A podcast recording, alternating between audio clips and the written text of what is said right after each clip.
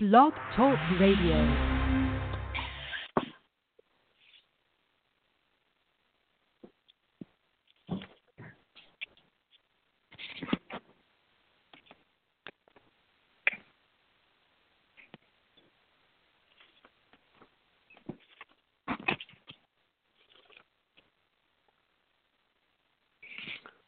Tonight, we'll go back in time to seasons past when 22 men graced the rugged fields of yesterday, fighting for one more first down, one more yard gain, one final score, which would bring victory after 60 minutes of battle on the gridiron. Tonight, we'll explore the world of gridiron greats.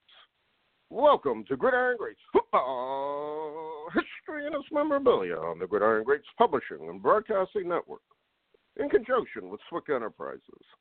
We're live from the Wallingford, Connecticut home of Gridiron Greats magazine and I'm Bob Swick, publisher and editor of Gridiron Greats magazine, and I'll be your host for the show. Gridiron Greats is the only publication in America which focuses upon the history and memorabilia of the North American football game since its inception in 1869. We cover 140 plus years of football history and memorabilia. You can find us on the web at gridirongreatsmagazine.com. We're sponsored in part by MSB Sports Cards for one of the largest selections of football cards and football memorabilia on the web. Please check out their website at msbsportscards.com. And we're also sponsored in part by BST Auctions. Check out their website and make sure you register for their upcoming auction at bstauctions.com. Now, tonight I'd like to introduce my special guest co host, who is a senior contributing writer to Gridiron Greats magazine, a football memorabilia and card collector, historian that has an incredible collection of pre World War II items, in particular the 1925 Pottsville Maroons. I'd like to welcome to our show tonight Mr. Jeff Payne. Jeff, welcome to the show.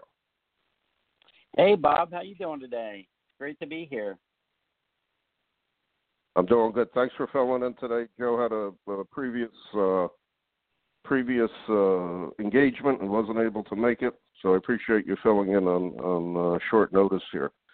And uh, I'd like oh, no to worries. start off by I have uh, I like to start off tonight by talking a little bit about uh, your incredible collection of items, and I'd like to talk a little bit about the uh, history and also some of the memorabilia that you have from a very very fascinating team that hopefully some of our audience has heard about. And I know we're going to educate quite a few of our listeners tonight on the 1925 Pottsville Maroons. Uh, Jeff, I'm going to hand off to you. Give us some background as far as what their uh, what what is the 1925 Pottsville Maroons? Why are they important? So on and so forth. Yeah, sure, Bob. So, um, you know, the Maroons were a professional football team that was around in the 20s. They started around 1920 and went through the decade. Uh, they did play in the NFL from 1925 to 29. Before that, they were an independent uh, team, played played other coal region teams in Pennsylvania, and were part of what was called the Anthracite League um, prior to joining Mhm. the NFL. You know, their real claim to fame, of course, and there's been a couple of books written about it, including The Breaker Boys, which is a great book I recommend to people.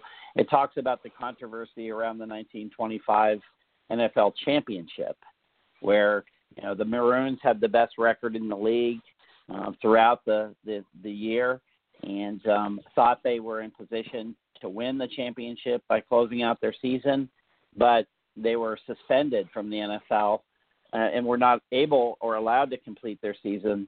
And because they were expended, were or they were suspended, were forced to forfeit what they thought was their NFL championship. And the fascinating thing wasn't just that; it was that the people of Pottsville um, later on, you know, as the players and people associated with the team were getting older, uh, decided to you know rally and try to see if they could convince the NFL to give them back this championship that they felt that they lost. And so, from Mhm. the early '60s through the early '80s, um, they staged reunions. They put pressure on the the league, on the Hall of Fame, and they tried really hard to get the NFL to to to reward them and give them a championship that they felt they deserved. And unfortunately for them, it never happened. So it's a fascinating story, and I, I know there's been rumors of a movie coming out about this team, and that would be that would be really awesome if it was produced. Mhm. Mhm. It, it would be an incredible story to be told, and again, because it happened such a long period of time ago, it's kind of a, a forgotten history of the NFL, the very early days of the NFL. And uh, I, I've always been a big believer they should be reinstated for the championship. There's no reason why they shouldn't uh, shouldn't be denied it. But I guess I guess that's kind of water over the dam right now because it's uh, I don't think it's going to be happening anytime soon. However, the history of the game, a uh, history of that team, lives on, and there are uh, very very nice pieces of what I feel are very, very rare historical items of that team. And let's talk a little bit about um, their short, short-lived uh, seasons, and in particular some of the pieces of memorabilia that might or might not be still in existence. Although I know for a fact, with some of the things that you have in your collection, they do exist.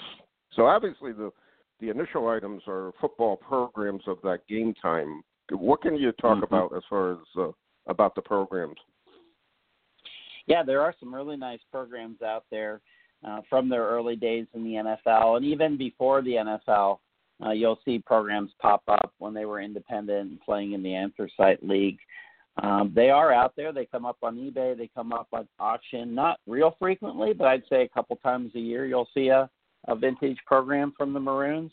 Uh, they're not cheap. You know, the Maroons, because of the Breaker Boys book and the other they get, you know, you, you're typically looking at 750 to 1,000 plus to get an NFL program for the Maroons. They it is one of the more popular teams in terms of, you know, um, programs and, and people wanting them. But they they're they are right. out there if you're interested in them. It just uh, will cost you a little bit. And I'll tell you, I, I think you brought up a good point. As far as I'm concerned, they're uh, they're very very reasonably priced if they are only seven fifty to a thousand dollars. Uh, mm-hmm. Because as far as I'm concerned, how many actually still remain in existence after all these years? Maybe 15 for each game. Who knows? You know, 20. You know, pick a number. We have really no clue of how many how many are still out there. And um, one thing I want to point out to our listeners also uh, I think most of us realize that the NFL program of the 1920s is vastly different than the NFL program today. And uh, Jeff, describe a describe a basic NFL program from the 1920s. It's pretty simplistic, I would say. It, most of them really are. I mean, it's really typically almost a fold out. Most of them are just a front cover with, you know, the name on the team, the the maybe the date and the team they're playing. Sometimes they were generic front covers that were right. used, like the Frankford uh, Yellow Jackets, who didn't put really any information on their front cover. They used the same cover for all their games. Um, each year they have a different cover usually, but same. And then inside, usually it just had a real simple, you know, lineup uh, in the middle. Uh, there may or may not be some additional pages around it with advertising and maybe an, an ad for an upcoming game you know, I've seen a few programs where they had inserts in them that were advertising an upcoming games. So the the program was more generic, and then they were either stapling a lineup in the middle or an insert or both. Um, but very simplistic, um, almost to the point where the early 20s programs are really just fold out, you know, single pages, you know, 11 right, by right. 18 that were printed and folded with a front and back cover and, and a lineup in the middle. Right, right. So that not to shock anybody who's never collected a 1920s NFL program, um, there is very little there other than what has been described. So you may say to yourself, "Well, gee, I'm not going to spend a thousand dollars on a uh, basic, uh, you know, sheet of paper folded in half." But again, it's historical, and in my opinion, they're very, very rare to say the least. Now, tying into the programs, were and what are ticket stubs or tickets like from uh, let's let's uh, say Pottsville? Did you know? Do you have any in your collection? Can you describe any? What are they? What do they actually look like? So on and so forth.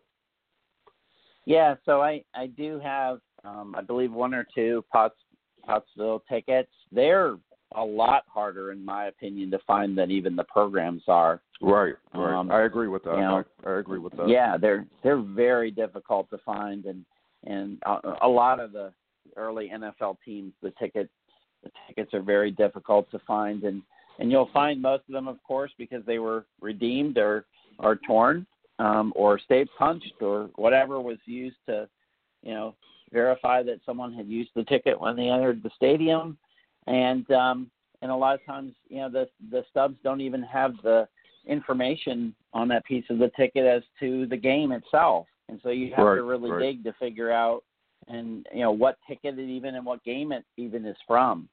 So um, it, it's kind of a puzzle, in my opinion. A lot of times when you see ticket stubs to figure out, you know, really what game they were associated with. And I've seen a lot of ticket stubs that the description in the auction isn't even correct. You know, you dig into Right, it and it's just wrong. Either they were guessing or or someone gave them bad information. But when you look into it and finally track down, you know, something about the ticket that makes it unique, it, they don't even have it described properly.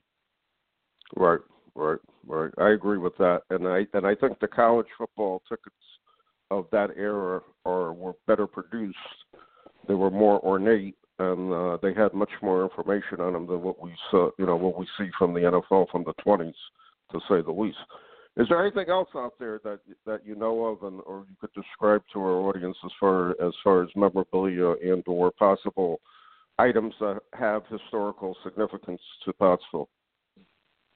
Yeah, there's a lot of stuff. I mean, a couple of things that I really like um, from from my collection and other people's collection is in 1926, the Maroons published a real photo postcard set of their players, an RPPC set of the 18 players on the team, and um, they are really hard to find.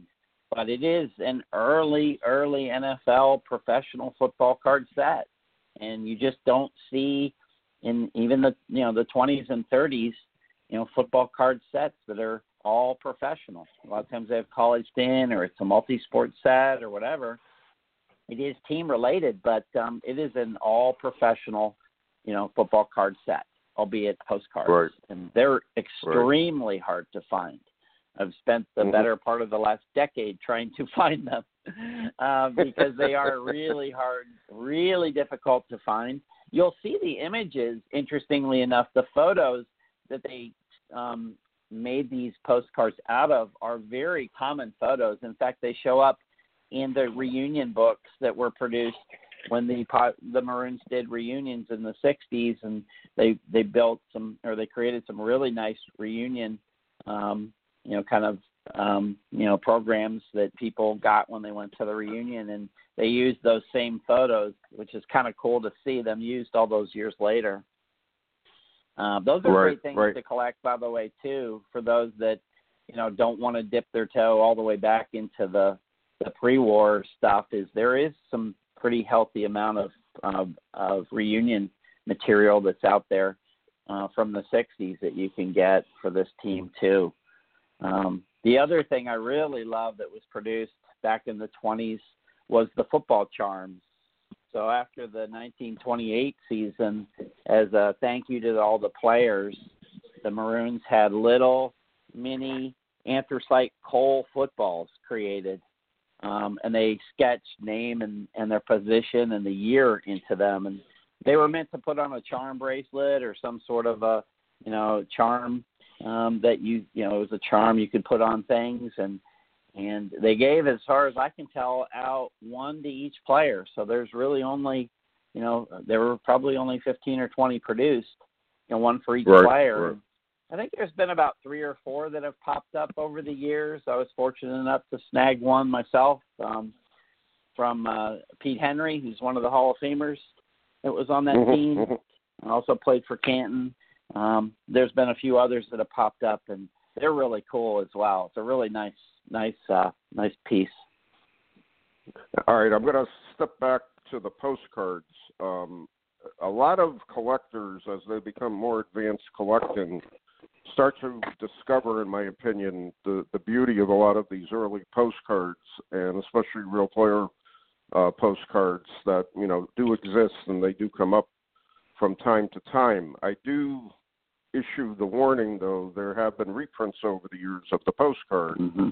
Postcards, and again, you know, you have to really do your homework to make sure. If something looks too new, it probably is a reprint, and and it was probably a reprint, possibly from the 40s or the 50s, not done maliciously at that time, but just done so that Mm-hmm. they could issue the you know the photo again type of situation. As we become more Mhm. advanced with technology and the like, uh, postcard you know duplication has become much more sophisticated at the same time, with a lot of sepia toning being done on postcards to try to pass them off Mm. as as real when they're you know basically just a, a, a reprint worth whatever printing cost was for it, and that's it. So again, I, I do warn, and I've talked about this over the years. You know, make sure if you're purchasing a postcard, you know, do you have any providence to it? You know, does it, you know, wh- what examine it real closely. Obviously, if it was mailed, make sure the postmark and the stamp is of that era um, so on and so forth. Do your research on that at the same time. So uh, that's important as far as I'm concerned, because again, it was very common at that time to actually mail postcards out, especially after, uh, more so in a college uh, game, after the game was ended. Maybe one or two photos was were uh, printed on a postcard, and then they were used so that you could be mailed out uh, to your friends saying, "I attended the game. Here was the score," so on and so forth. So uh, it's a it's a great area of collecting, to say the least. Those uh, football charms that uh, you mentioned too are absolutely beautiful. I mean, they are they are to me rare and rare, to say the least. So, uh, real great, interesting items uh, for them. Anything else that you can touch upon, Jeff? Yeah, the only other thing, and this does uh, date to the '60s, but I just think it's really cool, is the whole argument the the Maroons had around the, you know, why they were um, shouldn't have been suspended from the NFL was they had played an exhibition game, and the NFL claimed they hadn't got permission to do it, and they claimed they did, and it went back and forth. Part of their case in the '60s was to um, submit some notarized statements from people that were in the room when the owner of the Maroons called the NFL to get permission. The what Mhm. transcribed and and what was discussed on that call is documented in these notarized statements. And um, there were two people in the room other than the owner. The owner had passed by the 60s, but you know Pottsville was able to get two notarized statements, and I was fortunate enough to pick one of those up at auction. It was in a huge um, just bin full of um, papers and other things that came out Mhm. of the, the estate of uh, someone from Pottsville, and uh, I was able Mhm. to get one of those pieces, which I think is is just really cool. And I'm glad it didn't end up in the dump somewhere because it is a it is an artifact, uh, you know, that should be preserved for the NFL. Right, right, and uh, and again, uh, I was, I, as I say, I was blessed to see some of that stuff uh, a few weeks ago, and to me, it's just uh, amazing historical items of the early NFL. I mean, it's just, it's just shocking to me to see what um, was perceived as junk, uh, because some of those pieces are just amazing, truly amazing. And again, this is this is the preservation of the history of the game, and this is what you know what I think our hobby is about to a large degree, especially when it comes to the early NFL stuff, which I think to me is is uh, you know studied by few and pretty much disregarded by the NFL today, especially uh, you know the 20s, the 30s, and the 40s. And it's uh, just an amazing story. So, Jeff, I, I appreciate you sharing that with us tonight. Uh, it's really an incredible story, and I highly recommend, uh, you know, if anybody's interested in, in the Pottsville uh, teams of the 1920s, do some research on it. There's some great information out there, and uh, and items out there still available, which are very expensive. However, to me, are, are so historically significant. Uh, it, it truly amazes me to say the least. All right, at this time, we're going to move along, and I'd like to met, uh, welcome our special guest. Growing up overseas in Portugal, there's only one football game on television the entire year, and that's the Super Bowl. So the first football game he watched was the Super Bowl game between the Philadelphia Eagles the New England Patriots in 2004. His background was pure football, the other one that's called soccer. He had played and watched soccer all his life until he suffered an injury that devastated his dream. He then went on to be the youngest basketball scout at that time. He was 15 years old, scouting American players to play overseas and, in particular, in Portugal. But the sport that truly mesmerized him was football. He started researching more about the history of the game, falling in love with the Philadelphia Eagles from that night in 2004 when the Super Bowl ended at 4 a.m. in Portugal. In 2009, he arrived in the United States by himself, and nine years later, he achieved a Bachelor's of Criminal Justice degree from Penn State, and afterwards a Master's degree in Criminal Justice from Arizona State. But his true passion and hobby is collecting Philadelphia Eagles memorabilia, and by the way, he's only 29 years old. He specializes also into the history of the Pottstown Firebirds, which was the Eagles farm team from 1968 to 1970. Preserving the history, stories, and memorabilia, his long term goal is one day holding a physical building where both Eagles and Firebirds items can be displayed for everyone to enjoy. He learned in Europe all the soccer teams there honor their history by holding museums inside their stadiums, a practice not yet used in American sports except for a few teams. He currently works as a security officer with the goal of working for Homeland Security Department, as he is in the process to acquire double citizenship. He's married with a son. He devotes himself both to working, spending time with family, and learning more and more each day about the history of football. He is the keeper of the history of the minor league football team, which is known as the Pottstown Firebirds, and has just written a new book on them entitled The Greatest Stories Never Told The Detailed Chronicles of the Pottstown Firebirds. It is at this time I'd like to welcome Mr. Bruno Balthazar. Bruno, welcome to the show. Thank you. Good morning. A pleasure being here. Bruno, I'm going to start off by asking you how, how did you become interested in the Pottstown Firebirds? Well, um, as those who have heard about this team before, they probably have heard it from the NFL films. Um, they, in 1970, um, Mr. Ed Sabol himself uh, decided to uh, pick a minor league football team to follow. And initially, it was just supposed to be a 30-minute short documentary. Um, as he got as he got to Pottstown, he ended up finding different characters, and he ended up following the team the entire year. Um, so he, produ- he ended up producing a one-hour special that initially was aired in the 1972 Super Bowl. Um, many years later, I'm flipping through the TV channels, and um, I stopped at ESPN Classic. This was about 2010, and on ESPN Classic they were re-airing their 1972 special about the Pottstown Firebirds um, documentary. Um, and so, you know, I'm watching it, and the first thing is I'm a Philadelphia Eagles fan and memorabilia collector. The first thing I notice is their uniforms. They seem awfully similar to the ones that the Eagles uh, wore at that time. Um, so I ended up watching the show, and the characters, every player seemed to have their own personal identity that was quite interesting to say the least. And um, as soon as the documentary finished, uh, and I put I was recording it as well as I was watching it, and I replayed it. Um, and as I replayed it, I started researching more online what exactly this team was. Um, and as soon as I found out that um, they used to have the the old equipment from the, the Eagles, then I started this research. Okay, I need to find out who were these guys exactly, how these guys acquired the equipment, who is this team, is anybody still alive, um, can I find any game used items from this team? Because most of the mm-hmm. memorabilia from this, the the 60s uh, from the Eagles, uh, it's quite hard to acquire, especially their helmets, uh, which their helmets have the wings painted uh, instead of the the decals that they they used in the 70s. So from then on, mm-hmm. that's when I started researching more. When I first went online, I could barely find anything about the team. Uh, it was very mm-hmm. scarce information. There was not a lot of stuff out there. So, um, but I became interested really out of that documentary, which then later I found out that they did a revisited edition in 2000. They visited the team 40, um, 30, 30 years after they did the first part, and then they went to see what happened to everyone all these decades later.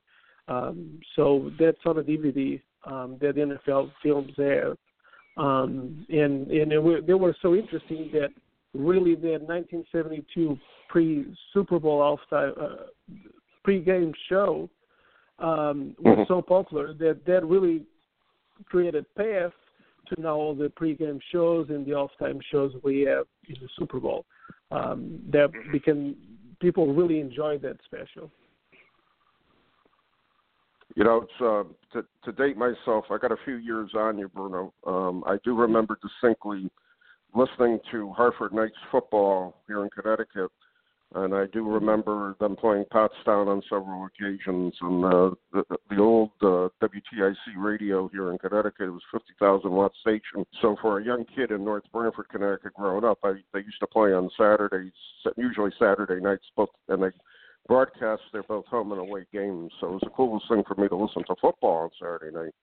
And uh, I had my little transistor radio, and I, I distinctly remember I was a big fan of the Knights at that time. So I, I find this. Uh, your interest in Pottstown to be amazing at your age because to me a lot of people kind of just forgotten about that league to a large degree uh, and the great great players that came out of that league and again it was uh, what a lot of historians may not may or may not know and a lot of collectors may or may not know it was an actual minor league for uh, professional football at the time and it's it's pretty much uh, you know it faded in the 1970s completely.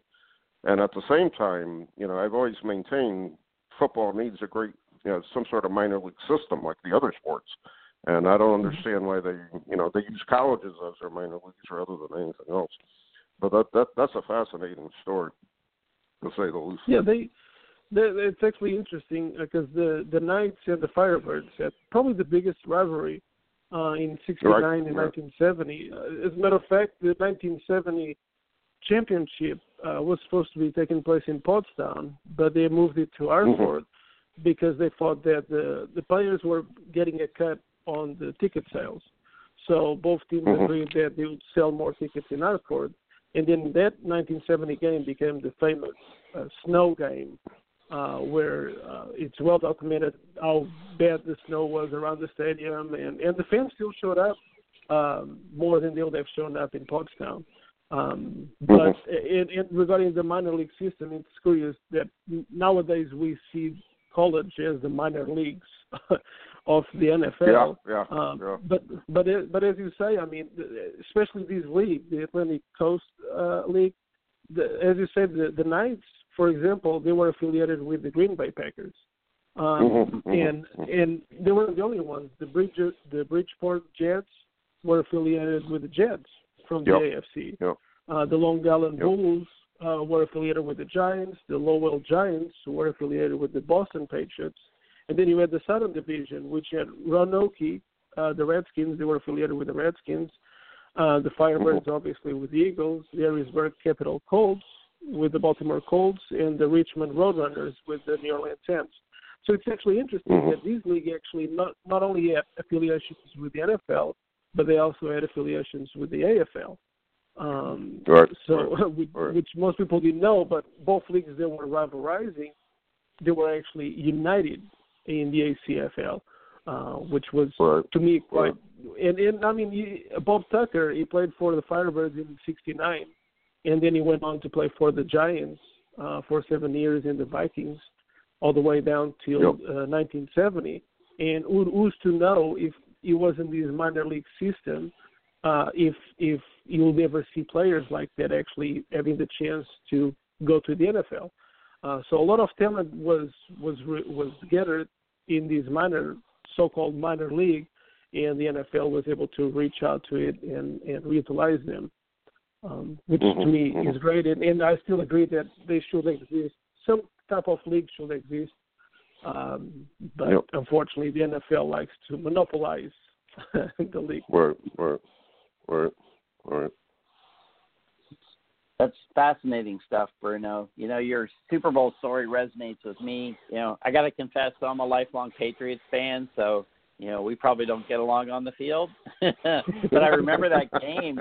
I remember that game you were watching from Portugal because uh, we had gone to a Super Bowl party um, which I wasn't very excited about because I really didn't want to stand around and talk to people. I wanted to like watch the game since I had kind of an interest in it. And we got there, and almost everybody there was an Eagles fan. So I was like, well, this isn't going to work for me. So I, I stayed and had some food and kind of played with the kids for a little bit. And then I told my wife, hey, would you mind kind of hanging out with the kids while they run around? I'm going to go back home and watch in the basement. And so I went, I went back, and so when you were watching the game at 4 a.m. in Portugal, Bruno, I was hunkered down in my basement in Virginia um, by myself, biting my fingernails, you know, watching that game. So, uh, uh, but I gotta know. I mean, I gotta ask you though. The Eagles lost. I mean, you should be a Patriots fan and you should be a Hartford fan. What what happened there? And and more seriously, you know, how did you come up with an idea to write a book about all this? I'm I'm kind of curious. I've worked with authors. It's a huge endeavor. How did you decide to write a book? So to answer you, it's funny though because I I was looking at right before the Super Bowl. They had the Road to the Super Bowl. It was like a one-hour documentary, and I was like, okay, so I definitely got to pick a team. I'm going to watch these games, so I'm going to pick one of these two teams. Um, I just like the the way the Eagles, the road they were telling the history of the Eagles. How they they never won a Super Bowl. They really only won the, the last time was the 1960 championship. So I decided to root for the underdog per se. Um, so I'm going to root for the ones that have not won the longest, and uh, that's how I I became Eagles fan. But I guess I to a certain extent I became an Eagles fan because uh, they were more not as winners as, as uh, the Patriots were at that time. Um, regarding the book, I started speaking with so many different uh, players. I they were telling me all these interesting stories. It, it has gotten to the point where I had so many stories that that to me they were interesting that I thought that they would only not be interesting to me, but to the football lover, to the football historian, but more importantly, to uh, to the average Joe, because these were stories of people from the '60s trying to figure out life. These were just young kids coming out of college with a goal in mind, but not knowing how to reach this dream that they had into an actual goal, uh, into actually reality. So they were willing to do basically whatever it took, but on their journey to do whatever it took to succeed, they were also living life. Um, and and these these stories of living life to me were very interesting. Um, it, you know, and of course you got you got the King Corcoran, which he, he was by himself a, a true character to say the least. Um, and and then around him it was this plethora of people too that that they were they were coming from all parts of America into this little town that probably nobody really has heard about, Pottstown, 45 minutes outside Philadelphia, um, into probably a weather that isn't even very appealing to be in. Um, and and I get stories from these guys who are working in Baltimore. Some of the players were in Baltimore, then they had to drive 100 miles just to go to practice, then go to practice three times a week, come back every day back to uh, Baltimore to work, and then on Friday nights go to drive right before the game, and then go to a locker room of a high school football team uh, that they were renting, put their pads on, then play. After they play, they have a big bucket full of beer, and they they just drink all night long and then they go drive back to where they're from. Um, so the, these different, it was just a different environment. Even football was different, uh, not just in the minors, but also the NFL. Um, it's interesting that one of the, the stories that I came across, the most cheerleaders were actually minors. They were under the age of 18. Uh, some of them hmm. were 14, 14, 15, 16, 17 was about the average. Uh, uh, and, and it's quite interesting that as soon as I found out, I thought it was it was different. I you know because in today's world, when we imagine cheerleaders, we imagine 20 year olds and and there's a, there's a certain stigma connected to it. Um, so when when I started hearing that, I was like, okay, I, is this a mis is this a typo on the newspaper? Is she really 16 or they just messed up? And then I I was able to reach out to some, and they were like, no, I was 16, 17 years old. Um, and I had a good time. I was dancing out there. I didn't know what I was doing, but I was dancing, and people appreciated it. Uh, and uh, but and then I decided to see what the Eagles were doing at, at that time. Were the, the Eagles cheerleaders also 16, or were they 20, 25? And I came to find out too that in 1969, most of them were also under the age. So it wasn't just that it was a Pottstown thing; it was also an Eagles thing. Um, and and and and all these little bits and pieces of of I call it Americana, uh, like American history, um, that that most people I don't think were aware of it. Uh, that's what really triggered my interest of writing a book. Now, writing a book, as you said, it is something very hard to do, especially for someone that English is not their first language. Is even harder to do that, um, and and I can attest that I when I started gathering these stories, I really didn't know what direction I was going. Uh, I had so much information, but okay, now I need to make these into sense. These needs to make sense, and um, so it was. It took me, I want to say, about nine, nine to ten months to actually put something together. And most of the time, he wasn't even writing. He was just deciding what exactly I wanted to write, what stories I wanted to pick. Was I going to do uh, Eagles versus Firebirds at that period of time in comparable teams in, in both worlds of football.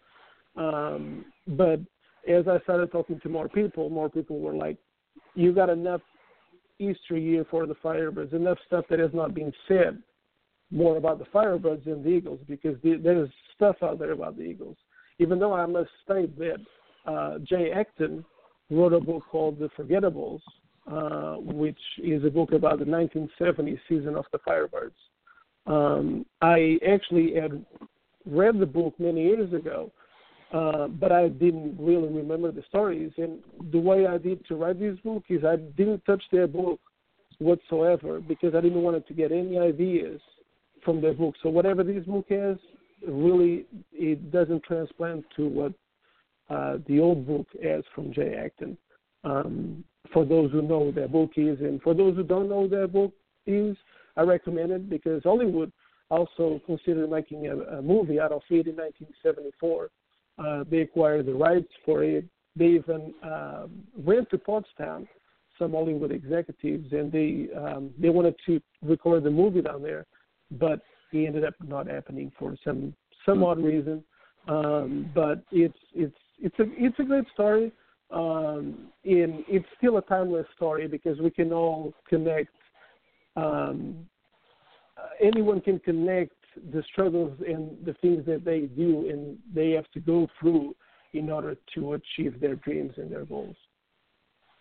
That's interesting. We've we've had many authors on, on the podcast over the years, and many of them have have said that the actual writing of the book didn't take that long, but the research that was involved mm-hmm. in it took the most time. And you you you touched upon realistically, you, you know, if you spend nine or ten months on research of a of a of a topic of a subject, and it takes mm-hmm. a very short period of time for you to write it.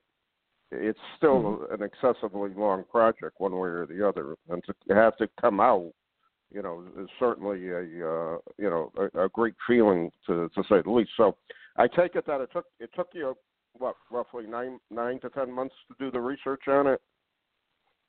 Actually, uh, no, that that was just more or less the writing process. The, everything oh, really okay. started in that in that day in 2010 when I saw the documentary. The first thing I did it was I went to Facebook and I tried to research if any of these former players were, at, were on Facebook because it was the easiest oh, way for me to to get yeah. And then I actually got the chance to talk to Irby Nobbs, which unfortunately he has passed away. But um, from then, from then I got the connections from other guys, and it wasn't until about I want to say last year that I started researching more, finding one guy here, one guy there. Uh, uh, there's even one person that lives in American Samoa, uh, one of the former players. Oh, wow. And, uh, and so I, from one, I was able to get the network that he had to find more from that person then I and so it became like a little connection uh that um that first the players were reluctant because, as you know, the first thing they hear from my voice is someone with an accent, and there has been people before that somehow, some way, had claimed that they had something to do with the Firebirds, and they tried to make profit out of stories that they mm. made up. And so they were they were quite reluctant at the beginning to trust me and to share their stories. But after a while, and they saw that I created a website, that I have about the Firebirds, and so on and so on, they were able to open up more and, and, and trust me more because some of the stories are not necessarily stories that they might be proud of because they were young. Uh, but because they if you if they trust the writer and that the writer has their best interest, then they will open up, open up more and they will tell you more fascinating stories. So, uh, in all said and done, it really was a project that has took about eight years, but more seriously in the last year, that's where the main research has occurred. Okay. All right. And and again, how long how long did it, it realistically take you after the research was done for you to actually write the book? I want to say two months and a half to three months. Okay. Hmm. All right. Hmm. It was quick. As soon as I had everything, and and I would record the the the conversation mm-hmm. over the phone. Mm-hmm. I'll just record it uh, because they they were the ones that knew the stories. I only basically right. had to right. organize it, where to put in, which stories to pick. Right. That's that's fascinating. So the collector in me's got to ask you, Bruno. You know, Philadelphia Eagles. It's a a franchise that's been around for a long time, back to the 30s. Um, do you collect uh, things from the Eagles, and what kinds of things are in your collection? What kinds of things are you looking for, and kind of what what do you collect from the Eagle side of things? Mm-hmm. Yeah, absolutely. I uh, I have quite a few items. Uh, of course, not as much as I wish I had. Um, I don't focus so much about the more recent stuff. I like the I like the old stuff. The the back then where one helmet was worn for maybe five six years. Uh, a jersey was worn for one to two years instead of these days. Seems like a jersey is worn uh, each game they wear a different jersey. Um, so I like I like the old stuff because the the, the jerseys, the, the the marks of use, the stitches, uh, the stitches on the jerseys, and the everything it, they have a, they tell a story they tell a battle story it's uh so i i love the old equipment and i love the silver wings uh on the kelly green helmets it's it's to me i don't want to sound older but to me it was probably the best uniforms uh, that existed in in football um, but in my collection, I have, for example, uh, uh, a white uh, helmet. Uh, the Eagles wore uh, the white helmets with the with the green decals uh, from '69 to 1972. I have one game used helmet uh, from that period of time. Um, I also have an Eric Kersey, which he was a punter in '74 and uh, '75 for the Eagles. Um, I had I have his game used helmet. Uh, he doesn't show a lot of usage because again he was a punter, so there's only so much hit marks a punter will have on his helmet. Um, that that style was the style that came right after the white helmets. Uh, they went to the Kelly Greens with the with the silver wings decal on the helmets. Um, also, more recently, I have a 2004 uh, Super Bowl game used jersey from the game we talked about uh, from Lozo in Frayne. Uh, he was uh, one of the bench players for the Eagles. I actually was able to track him down, uh, and I got the jersey directly from him uh, which was was pretty cool because I think not only the item speaks for itself, but the story behind acquiring the item is also is also fascinating. Um, and also, I, I just acquired. This was just like last week. I got um, a game used Eagles jersey style that the Eagles won between 1956 and 65. Uh, mm, but this wow. jersey, this jersey specifically still has the the tags in it, uh, the hmm. manufacturer mm. tags in it, because a lot of the jerseys have crouch pieces, and those pieces will be cut off over time. Uh, so a lot of the Eagles jerseys you find from that period of time, you cannot find tagging in the jersey itself. But this one still has all the tags, so which is fascinating to me because one of the tags is uh, Mitchell and Ness Sporting Goods which uh, a lot of people these days know Mitchell and Ness, produce a lot of throwback uh, jerseys, uh, throwback retail jerseys. Uh, but at the time, they were manufactured from Philadelphia, um, so they they produced um, Eagles jerseys until the 1963 season. So because these uh, these jerseys still has the 60 their tag, it was worn until 1963, uh, which uh, it's the number 75. It's on the jersey. Uh, so it was at that time Jim McCusker uh, from Pittsburgh was the one that possibly won, or in might have been from John Myers from Washington that he played from 64 to 65. Which, by the way, John Myers is uh, game used Eagles helmet is at the University of Washington uh, Museum. They have a museum in the school uh, for sports memorabilia, and uh, his family gave his game used Eagles helmet to the university. Um, I also have Brian Dawkins, which is my favorite Eagles player all time. I have uh, his uh, 1997 uh, white game used jersey. Um, he has a lot of marks, hit marks, and stains like you expect from a guy that played so aggressively. Um, this was his second year in the league, um, so it's, uh, it's a very rare jersey. One of my proudest items I found uh, was dug deep on eBay uh, from someone that had no idea what kind of helmet they had. They had advertised it as being a retail helmet. It was, um, but I ended up finding that it was a 19. So this helmet uh, the interesting thing about this helmet is that in 1996, the Eagles changed their colors from their Kelly green to the midnight mm-hmm. green that mm-hmm. they currently use. And so this helmet was uh, midnight green in 1997 and 1996 current style of, of jerseys and helmets. Uh, when I bought the helmet, I noticed that the in, inside the shell, he had the old color, the Kelly green in it. So when I got it in the mail, I noticed that what they did was was a 1995 helmet that was reconditioned, and when they reconditioned, they painted it over the Kelly green uh, color. So they painted the midnight green over the Kelly green, and then the inside the helmet there was a, a name a name tag, but it was uh, scratched over. So I put some alcohol over that tag, and I was able to erase the scratches, and he ended up being uh, and the helmet was uh, used by um, by Christy Johnson, uh, if I'm not mistaken. Um, yeah, Christy Jones. Uh, that's who wore the helmet in 1997. So you, uh, it was one of those finds for fifty dollars that uh, that is actually unique. Um. And of course, I have other things like Michael Vick game used pants and even a pylon used in a 2014 game. Uh, but of course, you know, I'm always trying to acquire more items.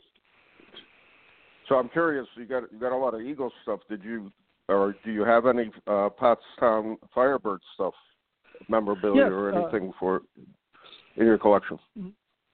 Yes, uh, actually, for most people might not know, but in 1968, uh, the Firebirds used the old Philadelphia Bulldogs uniforms, uh, uh-huh. Bulldogs from the, the CFL. Um, and um, so the team went. Uh, DeFilippo, which was the head coach, he was on the he was one of the coaches with the Bulldogs. And in '68, the team was looking to acquire some kind of uniforms before they got the relationship with Eagles. So they uh, they were able to get. Uh, DeFilippo knew where the old uniforms were, and they got them for almost free uh, because there was no need for these uniforms anymore.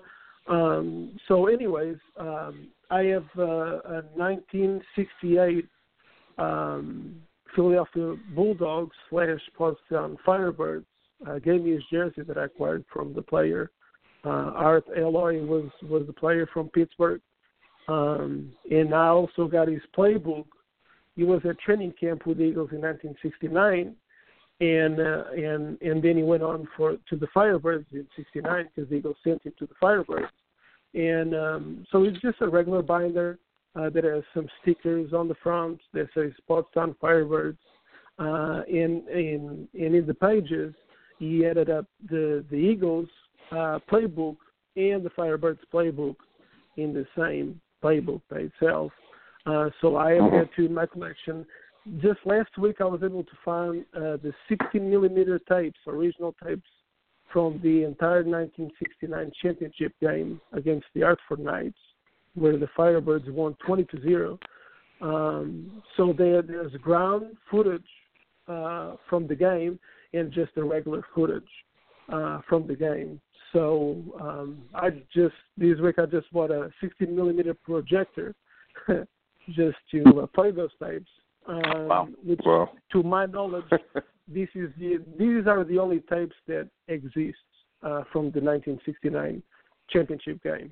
Um, it was acquired from uh, uh, Norfolk Neptune's uh, trainer that he uh, because he was a trainer for the for Norfolk, which Norfolk had a lot of the Firebirds players after they they seized in 1970. Um, so I have that too. Uh, I might receive this week uh, game used helmet from the Firebirds, which obviously that's also Eagles uh, helmet, um, and uh, I also might receive this week the 1969 championship trophy uh, which mm-hmm. uh, that uh, will be well documented on the website. Um, but uh, it's it's not very easy to find uh, memorabilia of the Firebirds.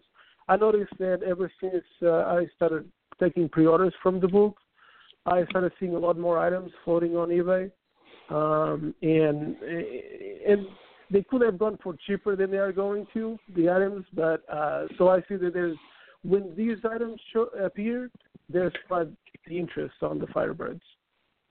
Mm-hmm. Wow, that's awesome. That's those are real keepsakes. Can you give us our listeners some more information, Bruno, on how can they order your book and how can they get more information on on, on your research and writing?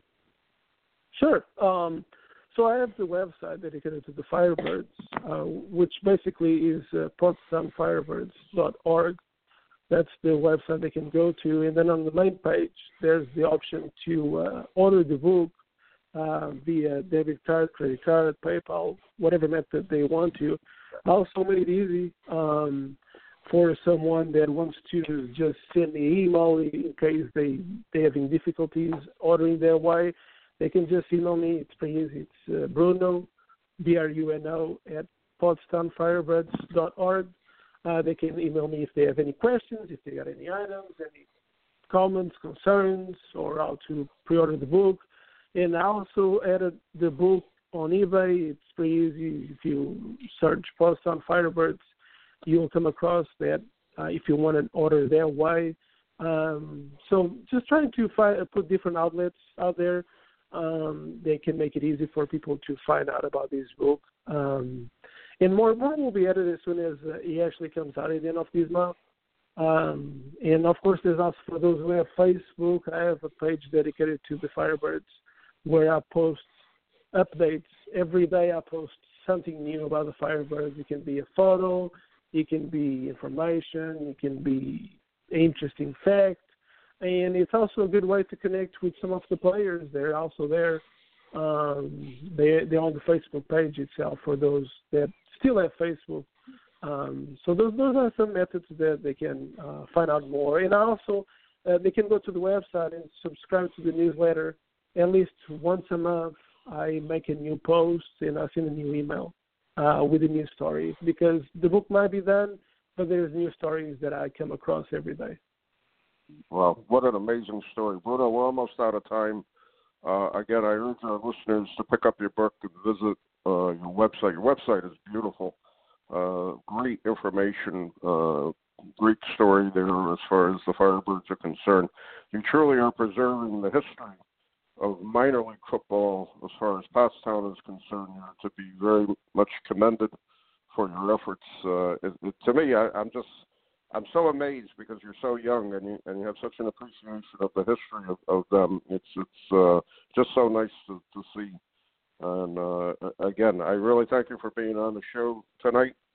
And uh, again, I urge our listeners uh, check out your website and check out and, and purchase your book. Uh, I think that's going to be a must for any minor league football fan and collector. Bruno, thank you for being on the show tonight. thank you, Bruno. Thank you. Thank you. All right, we're down. Uh, we're under five minutes, and we're going to be going into our two-minute warning and wrap up. Uh, Jeff, uh, fascinating look at one town's history. I mean, if you really think about it, you go from the Maroons to the Firebirds, and you sprinkle the Eagles all around you. Uh, what, what an amazing story, to say the least. Yeah, you said the word fascinating. I actually wrote that in my notes here I was taking when I was listening to Bruno. Uh, you know, I, I was aware a bit about the minor league teams that were around in the 60s and 70s. You know, a couple of them have card sets. You know, Bruno mentioned the Norfolk Neptunes who are down here in Virginia, and you know, occasionally you'll see some Neptunes cards. They they had a set, I think it was on the side of um, dairy cartons at one point, and and so you see those pop up. But I really never knew much about the league and the leagues and their affiliation with the NFL. I mean, I did not yeah, at all. Yeah. And I, I, I'm almost embarrassed to say I had no idea that there were there were minor league leagues that were truly affiliated with the NFL at one point because right. You know as as we've talked, the NFL so needs a feeder system other than college for so many reasons. Right. And um gosh, the the story he's told was just fascinating and the information he's collected on this team and even the whole the whole set of leagues that were related to this team was just uh you know just an incredible story. Well, so well again, really it, enjoyed it, it. it, brought back great memories for me for that that cusp period of roughly 1965 to 1969. Mm-hmm. There were two different football leagues. I had my minor league Hartford Knights uh, the Sunday paper was just, uh, you know, an encyclopedia of football information. Uh, I would uh, run outside. I distinctly remember Sunday mornings, get the newspaper, bring it inside. And uh, my father would always say, I know you want the sports section, so here it is. And I basically would study it, you know, for the entire week and, uh, you know, just keep reading over the articles, so on and so forth. And again, that was the time when newspapers actually, you know, reported games you actually had good information, had great statistics, so on and so forth. And uh, it just it brought back so many nice memories for me to to remember that. And again, I distinctly remember being in my room with my radio, listening to Hartford Knights football on a Saturday night. And uh, I used to get mad because if we had a storm, uh, the the the uh, station would cut in and out. so I would Yeah. have to I would have to move around the room with the antenna to try to make sure I could I could pick it up, type of thing. And uh, I always wished I could have gone to a game, but logistically, you know, being a kid, my father didn't want to drive to Hartford on a Saturday night. So obviously, uh, I never got to a game, but uh, it, great, great, great memories of of that time period. And again, I know I told a lot of people on a Sunday I was always fascinated because I could watch an AFL game and an NFL game on a Sunday afternoon with the two big games, whatever locally was being uh, shown. But uh, you know, minor league football, especially here on the East Coast, has a fascinating history, and uh, I don't, Sure. I don't know how many people are or are not aware of. of you know, they were minor league teams for both the NFL and the AFL uh, at that time. All right, we're down to uh, less than 90 seconds. As a reminder, we're sponsored in part by MSB Sports Cards. Check out their website at msbsportscards.com and also by BST Auctions. Please check out their website at bstauctions.com. Jeff, thank you very much for filling in on on short notice. Uh, and again, uh, thanks for sharing that information on the Maroons. Uh, the stuff you have from them is just absolutely incredible, to say the least. It's historical. And I also like to thank uh, Bruno for coming on, who uh, uh, again provided us with uh, an incredible amount of information on what is now not a forgotten team of minor league football. I'd like to thank everybody for listening. I uh, will be back uh, with a couple of shows at the end of the month. Jeff, thanks for being on. I appreciate it. And uh, Thank thanks you, for Bob. listening. Enjoy the football games today too. Later on, football today on a Saturday, NFL baby. Right, right, right. And again, on any given Thursday, now Saturday, Sunday, or Monday, anything can happen in the NFL. All right, thanks Right. for listening, and we'll be back. Take care. Right.